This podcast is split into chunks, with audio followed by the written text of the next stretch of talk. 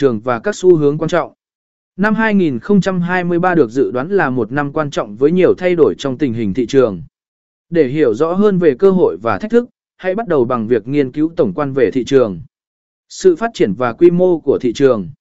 Từ năm 2020 đến năm 2023, dự kiến thị trường sẽ tiếp tục phát triển với tốc độ ổn định.